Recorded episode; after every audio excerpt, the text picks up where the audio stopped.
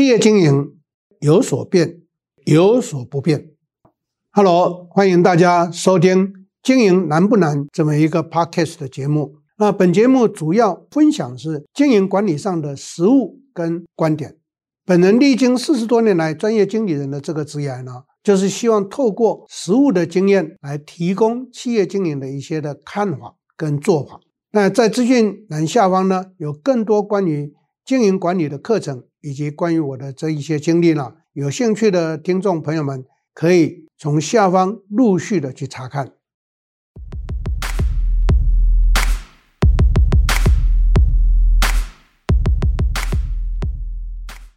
大家好，欢迎在座各位收听我们 podcast 的时间，我是 Richard 陈宗全。在今天的 podcast 线上的这个时段呢，要跟各位来谈的一个话题呢，那就是前一阵子呢，新闻上一直在报道强调和硕启动了双 C E O 共同接班这个话题。其实这个话题不是新的，因为先前在台积电就已经是 co C E O 的制度了。美国的 Intel、美国的高盛、啊、美国的花旗、美国的 Microsoft 等等，通通都采行这样的一个制度。但是就有很多人会问我一个问题，老师 ，co C E O 一个公司有两个以上的决策者，这有什么好处？那他们彼此之间会不会发生一些呃冲突，或谁不让谁，或谁又该怎么样解决的问题？这个是一个很有趣的，也是很好的一个提问的重点。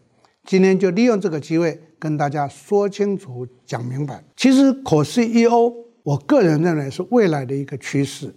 为什么？在座所有收听我们 podcast 的朋友们一定会常常听到我强调一句话，一个公司最重要的就是 C E O 的决策品质。但是要当到一个 C E O， 在我的定义上，你从一个中层以上主管就必须要是一个全才者，而且这个全才者呢，还要有非常强的整合能力，才能够 qualify 可以当一个主管，或者是进而更加的当一个称职的 C E O。 在这么多年来我所接触企业的过程上头，我就有一个很大的感慨，这也就是为什么我联盛企管会一直的强力在做教育训练的推动。因为台湾的主管 百分之八十 以上都不够 qualify， 因为他们的升迁是学历高、年资久、非常努力，对公司又非常的忠心尽忠，就这样被 promote 上来。可是呢，这种公司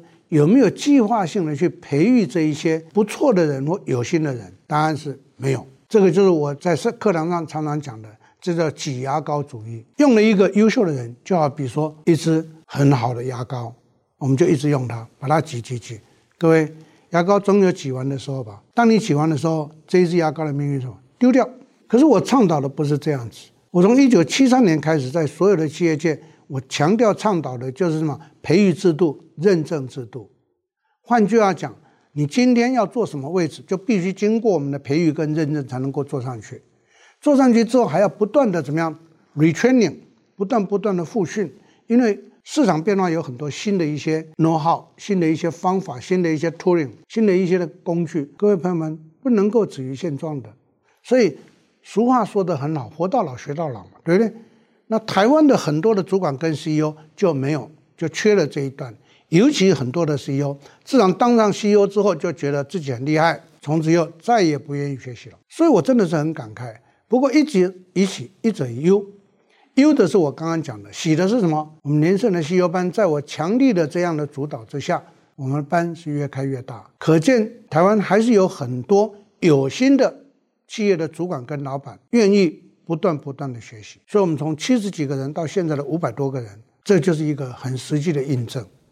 好，所以呢，一个好的 C E O 必须是一个非常非常重要的 integrator，整合者。这个说明清楚之后，再回过头来来跟各位解说一下什么叫做 co C E O。 其实各位你仔细去看推动 co C E O 制度的这些的企业，他们的双 C E O 绝对不是要造成决策的冲突跟混乱，而是他们还是有着各自主导的相关的领域。比如说可能有一个人是主导公司的行销跟营运的经营权，另外一个是主导公司的技术的经营权。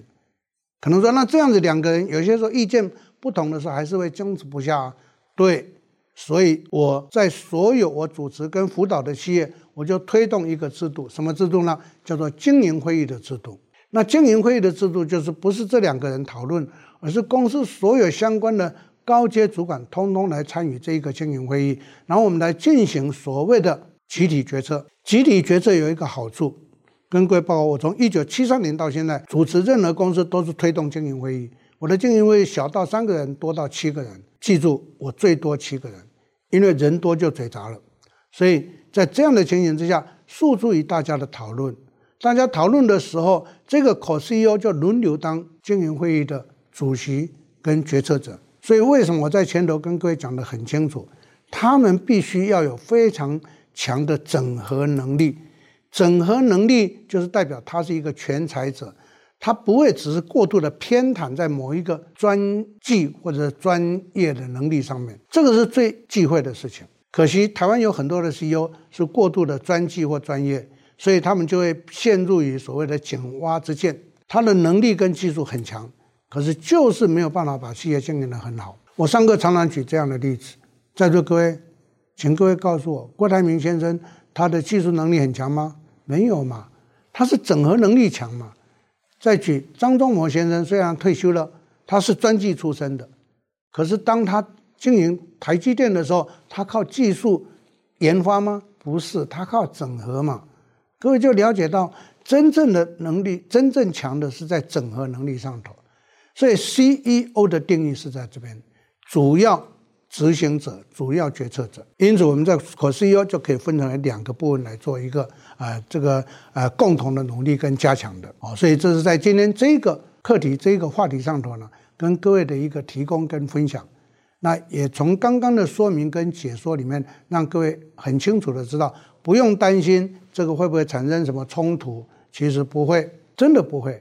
尤其是在 co-C E O 的体制的公司里头，两个这个 co-C E O 的这两个 C E O， 他们的成熟度高，整合观念够的话，是不是就会尊重别人，就会尊重不一样的意见，就会尊重最后决策者的这个立场。记住， co-C E O 不是所有的东西都是两个人决策然后来冲突了，一定有某一个领域里面是谁的主张，谁的这个决策仲裁权大过另外一个，一定是这样的一个机制。那这样的话就可行了。所以 co-C E O 没有什么坏处，那是一个互补效果，而不是一个冲突效应。这个在今天这个课题上头呢，跟各位所做的一个强调跟说明，那提供给各位参考。当然台湾绝大部分的中小微型企业现阶段不需要到 co-C E O 的这个制度了，为什么？因为规模还没有大到那种情况嘛。你看看台积电、和硕，他们的规模是已经大到一个集团了，他们的员工人数都是几万甚至于几十万的，对不对？那当然 co-C E O 就很重要了。可是台湾现在中小微型企业，说句实话，人数员工人数都几百个已经很多了，不需要到 co-C E O、哦、所以这是跟各位的一个分享。我们学一个名词就要懂那个意涵，我们才会真正的去了解它的价值效益在什么地方。 OK， 这是今天跟各位就这个主题的一个说明报告，希望能够带给大家一些帮助跟参考。谢谢大家，下一次再会。